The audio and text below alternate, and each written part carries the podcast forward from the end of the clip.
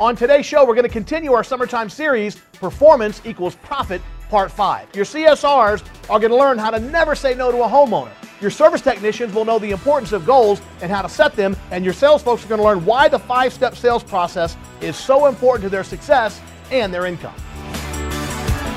Welcome to Cracking the Code, the show that helps you overcome the challenges you face every day in contracting and keeps you on the cutting edge of emerging trends and best practices.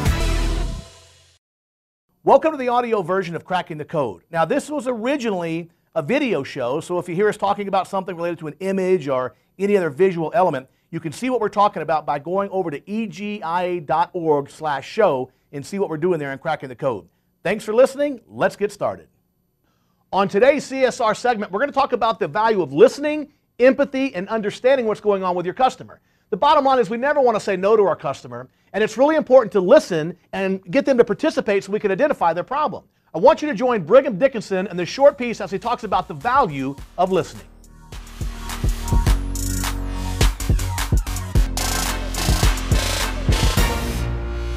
Customer service call center needs to have a team that knows how to listen. Truly listen to their customers. They need to, they need to be taught how to listen. Well, how do you do that? It's very simple. You need to help them realize that when you're talking to somebody face to face, you don't have to say anything. You have eye contact, you can, you can nod your head up and down, you can be taking notes with the eye contact, you can, you can do all kinds of things. But over the phone, we don't have that luxury. So there's things that you have to say to show that you're listening.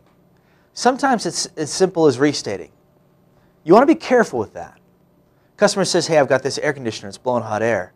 And you re just repeat, hey, I, okay, so you've got this, this air conditioner that's blowing hot air. And, you can, and of course the customer's going to say, well, yeah, that's what I just said. So, so sometimes it's a, it is as simple as rephrasing. Other times it, it may be a matter of asking more questions. So you've got an air conditioner that's blowing hot air. How long has it been doing that? Oh, last couple days. So wait a minute. You've been dealing with this heat for the last couple days? Man, that's difficult. You see, you're showing them that you're listening. Sometimes it's just a matter of, uh, of showing a, uh, some sort of expression, a simple hmm, or a huh, or a wow, or a geez, something of that nature. That, those are all ways to show the customer that you're listening. Because your objective is to create a call center that has a culture that is self-motivated to perform at a high level, you know, to work at an autonomous level. You definitely want to teach them to be positive and you want to teach them to be confident. Once you've covered those things, you want to start taking care of the emotional needs of the customer. The way you take care of their emotional needs is to show them that you're listening, show them that you care, and reassure them that they've called the right place. So listening is simple. You can restate the information. You can rephrase it. Customer gets on the phone. They say they've got an air conditioner that's blowing hot air. So you just rephrase that information. All right, so you've got an AC. It's not working the way it should right now. So I just rephrase that content. You can use expressions of concern, a simple hmm or ha or a wow or a geez.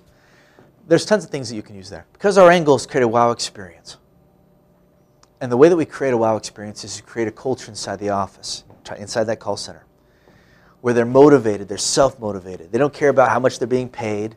They don't care how long it takes. They don't care how hard it is. They're motivated by by the work itself. The customer is struggling with whatever. There's, there's problems with their AC, there's problems with, with their air conditioner. Um, they may have some personal problems that they're dealing with. And, and what they're doing is, is they're sharing personal things like they've got a hip replacement or they're on a fixed income or they've got their mother-in-law with, with them or, the, or their son is, is uh, four months old and they can't go without AC. There's all kinds of things that they share. And, and the reason why they share this is because they, they have these emotional needs where they, they want to be understood they, they want to be cared about, and they want to be reassured that they've called the right place. They need those things first. They need those things before you get an address, before you find out if they're in your service area. Those things need to be taken care of first. Why? Because they want to connect with you. Now, here's the really cool thing about connecting with a customer they like you. Now, if they like you, guess what happens? Um, the fee at the end doesn't matter as much. Why? Because they like you uh, you not being able to come out today as opposed to tomorrow, it doesn't matter as much if they like you. You see, they become more amiable and flexible if they like you. Let me give you one example. Say a, a stranger were to come into your kitchen and make a mess of your kitchen. What are you going to do? I'd be willing to bet that you would kick that person out of your house. In the South, they might, you know, there might be a firearm involved. You know what I'm talking about, right? Let's say your son were to make a mess in the kitchen. Let's say he spills milk all over the ground. You going to kick him out? Hopefully, a firearm's not involved. You know what I'm talking about? Of course, you're not going to do that. None of that's going to happen. You're going to get down on the ground with your son. You're going to clean up the mess with him. You're going to say, oh, buddy, listen, next time you want to pour the milk in your cereal, let me, let me help you with that, right? Let daddy help you with that. And then you go on with your life. Nothing happens there. There's no confrontation. There might be a little frustration, but it's a teaching moment. And that kid's going to go on with his life, and you're going to go on with your life. You're not going to have a, a second thought about it because it happens all the time. Why? Are you more patient with your son? It's because of the relationship, it's because of the connection. You see, if we can get people to like us, to build a relationship with us, to connect with us, everything else is easy. So, what do you do? You show them that you're listening, you show them that you care, and you reassure them they've called the right place. Very simple. You listen first. A lot of ways to do that. You can rephrase the content, you can restate, you can, you can simply go, hmm, or huh, or wow, or geez, or, or anything like that. Just show them that, that, that, that uh, you're engaged in that conversation. And then you show them that you care. They share things, right?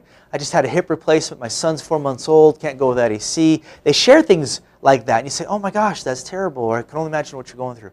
That sort of thing. So you show them that you care. And then you say, yes. Yes, I can help you with that. They don't want to hear no. We have a tendency to say no an awful lot. No, I can't do this, but I can do that. Don't do any of those things. Never say no. Focus on what you can do, never what you cannot do. You see this foundation that we're creating in your call center? Because guess what? Everything else, tidiness, cleanliness, you can go to a tour in Zappos and find out all about them. All right? About how your call center should be set up. I'm talking about the thing that you should put here. All right? The foundation that they're motivated by on the inside. All right? So they're positive, they're confident, they listen, they care, they say yes. Now, you know, sometimes when a CSR is talking to a homeowner, the homeowner is asking for one thing, but it might not really be the thing they want. Join Brigham Dickinson once again, and he's going to talk about give them what they want, not necessarily what they ask for. Now, you teach them to ask. Now, an application of ask is when would you like us to come out? Some are afraid of this question. You don't need to be afraid of the question because whether you find out what their expectation is of when they'd like for you to come out or not, they still have an, expe- an expectation. So you might as well find out what it is. When would you like us to come out? All right, so that's your objective there. Ask for it.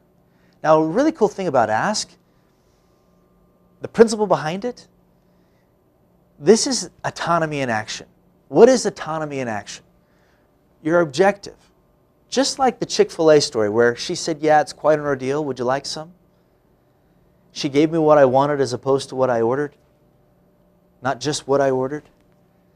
Same thing here. In every situation, you're looking to win the moment. You win the moment, you create a wow experience. So, how do you win the moment? Well, you find out what's missing. What's missing? What's missing in this situation? What exactly does this person need? They're saying that they want something, but if you ask the right questions, you can find out what they really, really, really want. Because they can get on the phone and they can say, hey, what do you charge for a pound of R22? But is it really what they want? Do they really want a pound of R22? They're, they're stocking up their R22 for, for a rainy day? No, they want their air conditioner to start working. That's the real problem. So you've got to ask the right questions to get to the real problem. And that's what you're doing. Customer gets on the phone, they want a ballpark price. Again, what's missing here? Because do you think they do that for their health? Hey, I want to uh, get a ballpark price. I'm putting together a catalog of prices for the, you know, just, just for the fun of it. It'd be so much fun. Well, no, they want to fix something. So you want to find out what's missing here. What's missing? What's the right answer? And then respond accordingly. That is the ask principle in action. That is autonomy in action. Now, keep in mind, if you're not a member, fill out the form next to me right here. You're going to get a free training package for CSRs. In this week's Service Tech segment, I want to remind you we've been talking over the last few weeks about getting the right mindset, the prosperity mindset for service technicians. Now that we've got the foundation laid and you understand why it's so important to have the right mindset, I want to put those concepts into action. In this first segment, I'm going to talk to you about using the specific mindset to set your goals in the beginning of the fear process. The F stands for focus.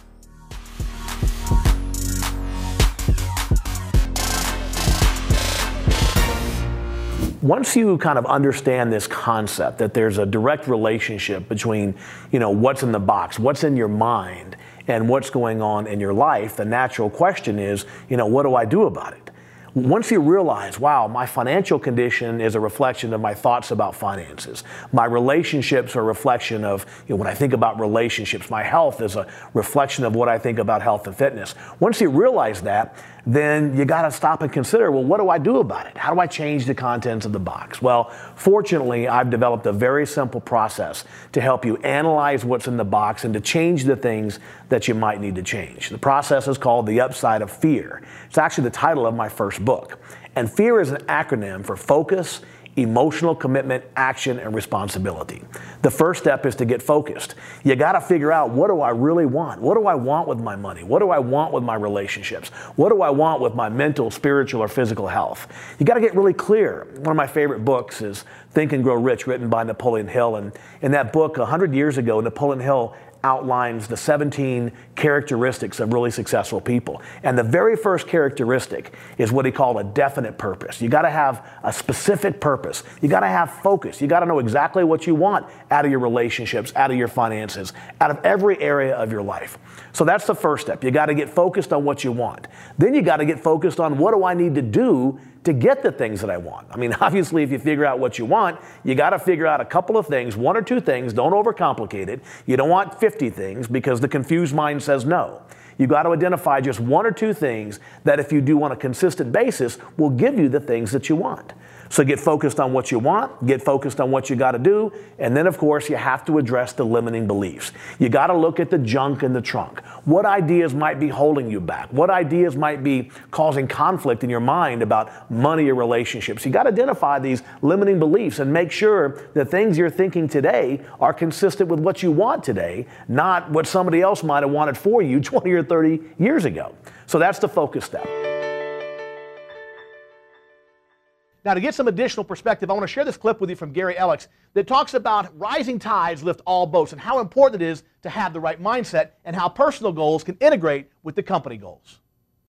In this particular video segment, we're going to talk about technician goal setting and how we want to align the technician goal setting with the service department goals or the company specific goals so that we have in concert working together the individual technicians setting their own goals, working with the service management and the company so we create that uh, idea of having consistency and alignment. So a couple things to think about.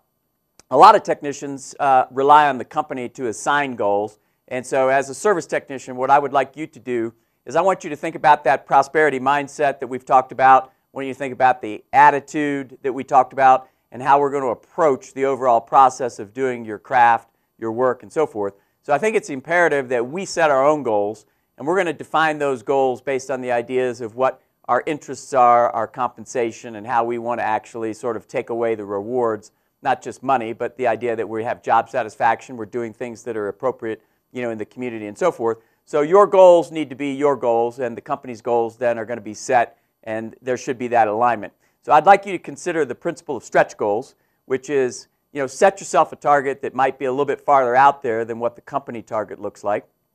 And based on that principle, your mind will begin collecting data and information that will allow you to hopefully achieve some of those objectives.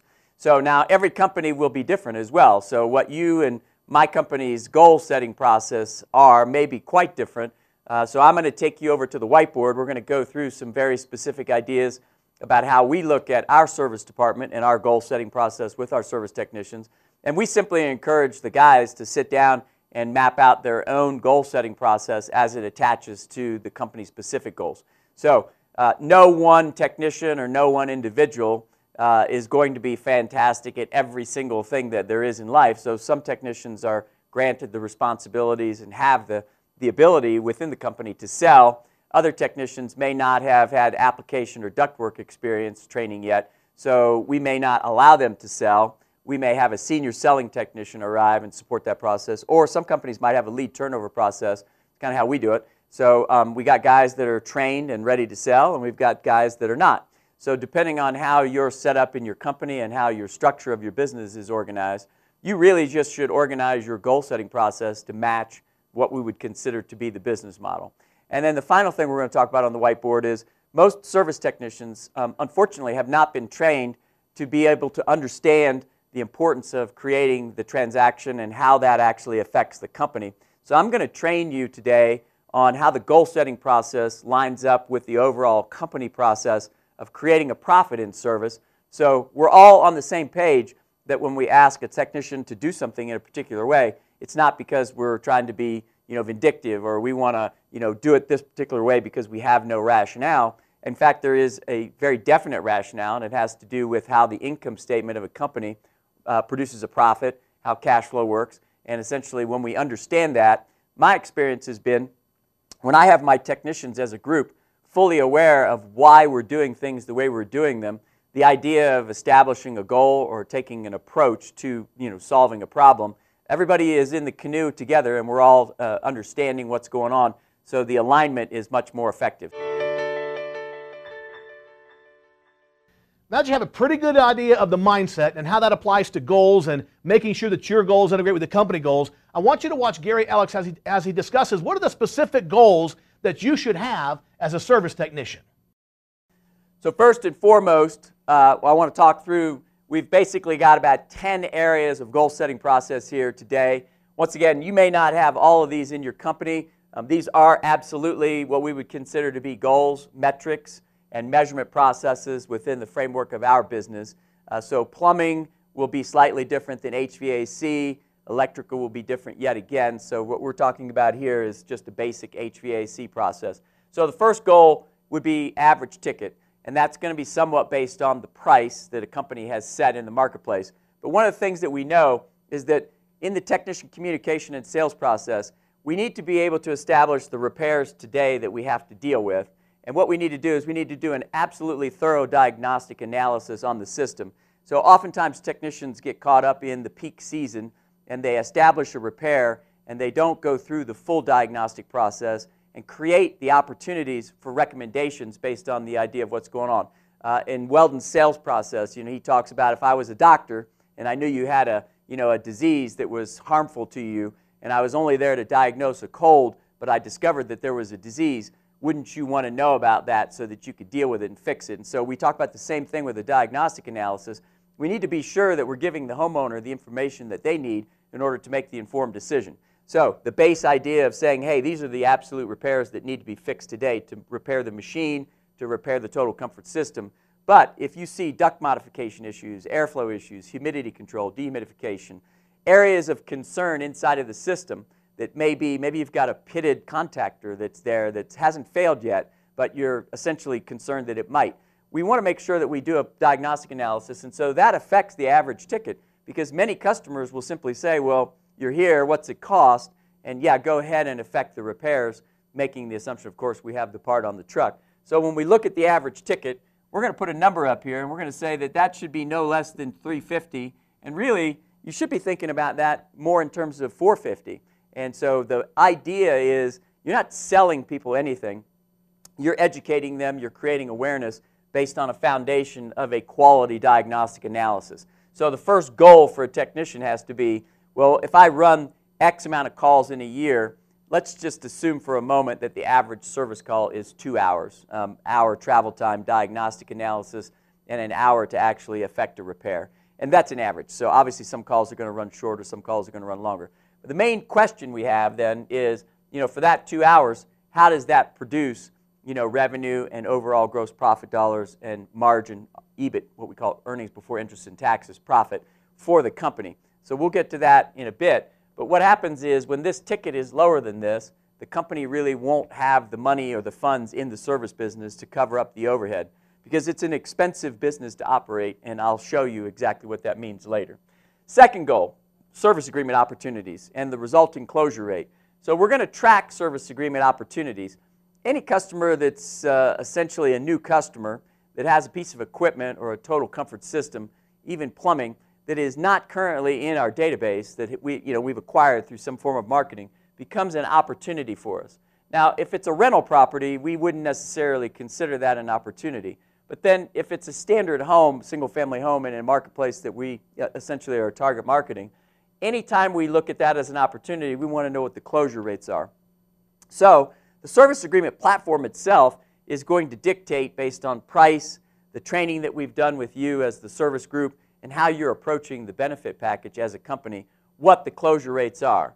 The standard key performance indicator in the industry historically has been 25% closure rate. So meaning that if you had 100 calls that were legitimate opportunities, these are not rental properties or people that are moving or you know the house is for sale.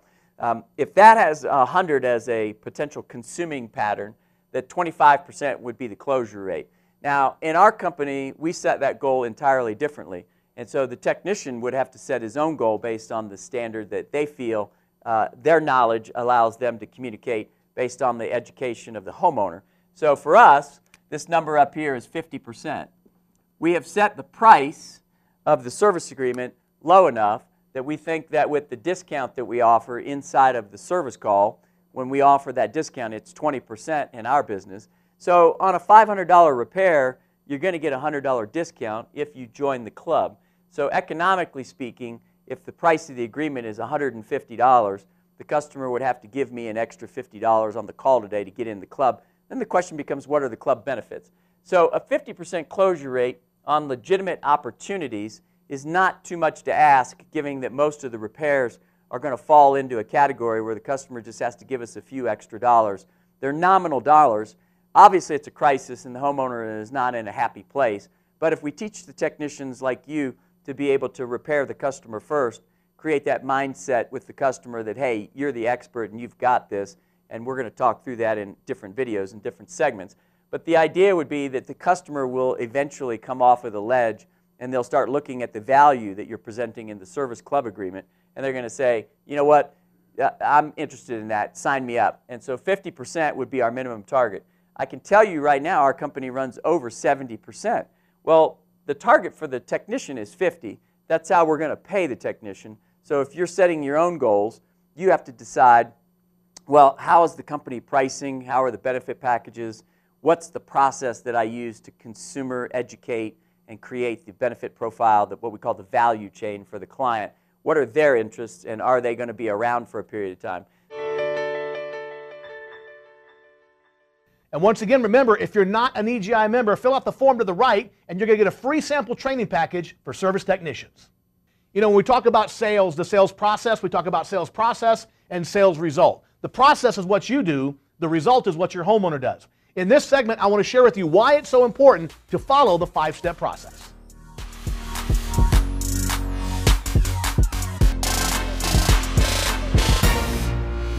In this module, I want to give you a brief overview of the five steps that you're going to follow when you get in the house. Again, whether you're on a service call or whether you're on a sales call, these five steps are identical. Now, I will tell you that if you're on a sales call, you might spend more time on some of the steps. Whereas if you're on a service call and it's a three or four or five hundred dollar repair, you don't have to spend as much time. But the reality is you'll still go through the five steps.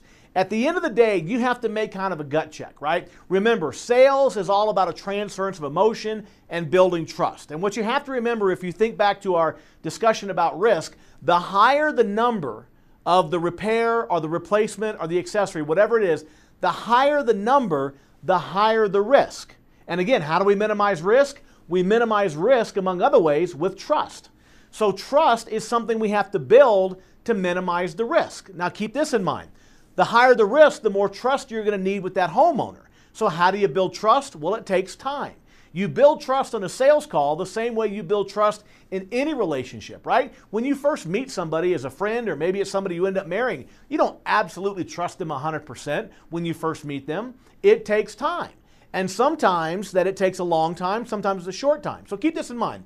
If you're on a service call and you're going to be recommending a three or five hundred dollar repair, and there's no additional accessories necessary, there's no additional repairs, then you don't have to have a super high trust level to get them to say yes to you, right? They need it fixed. It's 500 bucks, you know, and, and it's done. Transaction happens. But if you're there for a $500 repair and you see that the repair is fixing to go to 1500 or 2000 because they have a more serious problem than they know. Or if you see that this system you know shouldn't even be repaired it should be replaced and therefore it's going to be 8000 or 10000 guess what? You're going to need to have a higher level of trust with your homeowner so they can say yes to you. So, this is where you have to exercise your professional competence. If you know you're going to be asking for a high number at the end, you're going to have to go through these steps more slowly, more thoroughly to make sure you build adequate trust. Keep in mind, the first time you ask for the order at the end of the sales process, the same way every time is the way I always do it. Will you trust me? In fact, that's the title of my next book Mr. and Mrs. Homeowner. Will you trust me with these recommendations? So if you're going to ask your homeowner in a half an hour from now or maybe two hours from now, depending on the system, if you're going to ask them for the trust, you have got to make sure you've taken the steps to earn it throughout the course of the process. Now, if you're going to ask their trust for a $10,000 system, you're going to need a higher level of trust than if you're going to ask them to trust you with a $500 decision, right? It's just common sense. So if you know you're going to be asking for 10 grand, you got to have a higher level of trust. How do you do that? you got to take more time. And again, rely on your professionalism, your competence that you got to size this situation up. You know where you're going to be going, you know, at the end game. You're going to know if you're going to be asking for, you know, 5,000 or 10,000 or 500.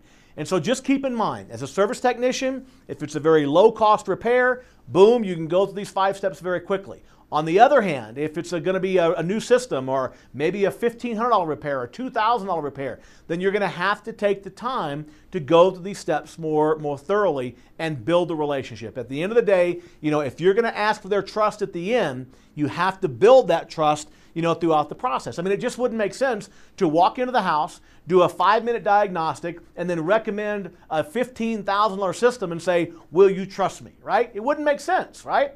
So you have to earn that trust. On the other hand, if it's going to be a $300 repair, you could be there 15 minutes and say, Mr. and Mrs. Homeowner, it's going to be 300 bucks to get your system operating. Will you trust me? That's fine because they don't have to have a high level of trust on 300 bucks. They got to have a very high level of trust if it's going to be 5,000, 10,000, 15,000. So think about that as we go through this process. Each of these steps uh, is the same, whether on a service call or a sales call. What makes the difference is the amount of trust you need to build over the time because you're going to build trust in that relationship in a sales call just like you build trust in your relationships and that is by getting to know people and spending time. Dr Covey used to always say that you cannot be efficient with people with humans right? You can be efficient with machines. You can be efficient with computers but you cannot be efficient with people. You can only be effective when it comes to people because people, it depends on relationship, right? And so you got to build that relationship. So let's talk about this five step uh, process. You can see here the five steps we're going to be talking about. Step one is something you've done probably a million times inside the house, and that is your introduction and credibility. Again, you've probably walked into 100 different homes before, 1,000 different homes, uh, 10,000 different homes, and you always introduce yourself and build your basic credibility. So we're going to do that the same way you've done it a million times. The next step is that we are going to position yourself, position ourselves to offer multiple solutions. The key to increasing your average ticket is not about arbitrarily raising your prices, it's about offering solutions to more and more problems. And uh, the, the key to this thing is to keep in mind that your average ticket will be a reflection of the number of problems that you solve in the house. So if you're going to be recommending a lot of solutions to different problems, most of which, by the way, your homeowner doesn't even know they have yet, because when people have a problem, they tend to put blinders on. And they put blinders on why? Because people know it costs money to fix their problems, right? And the more problems there are, the more expensive it gets. In other words, if, if you were going to get your car fixed and have new brakes put on, and as you're walking out, the guy says, Hey, do you want me to replace the tires too? He doesn't have to tell you it will cost more money, right? You know instinctively solving other problems is going to cost you more money. So if we know we're going to go in the house and our homeowner, you know, probably is focused on their, you know, their furnace problem or their air conditioning problem, whatever they called you for, they'll probably uh, probably be oblivious to other problems. Sometimes people will ignore them intentionally, sometimes unintentionally, but they will ignore problems because they know problems cost money uh, to be solved. So, what you're going to try to do is to identify those problems. Remember, your number one job in the house is to diagnose the problems and recommend solutions. So, as you're trying to diagnose these problems, it's really helpful if up front you can get permission from your homeowner to let them know about the additional problems. And that's why in step two, we're going to position ourselves to offer multiple solutions because multiple solutions is how you dramatically increase your average ticket but you got to be able to get permission from your homeowner to offer those solutions. So I'll talk to you about, you know, that specific process. Step 3 is that you're going to survey the home and survey the system. Again, this is something that you've done probably a million times, right? How many times have you looked at the system and surveyed the house? I am going to show you in this section, however, a concept called relative perceived value and how you can dramatically increase value and minimize risk by getting your homeowner involved in this entire situation. Relative perceived value is an important part of this conversation.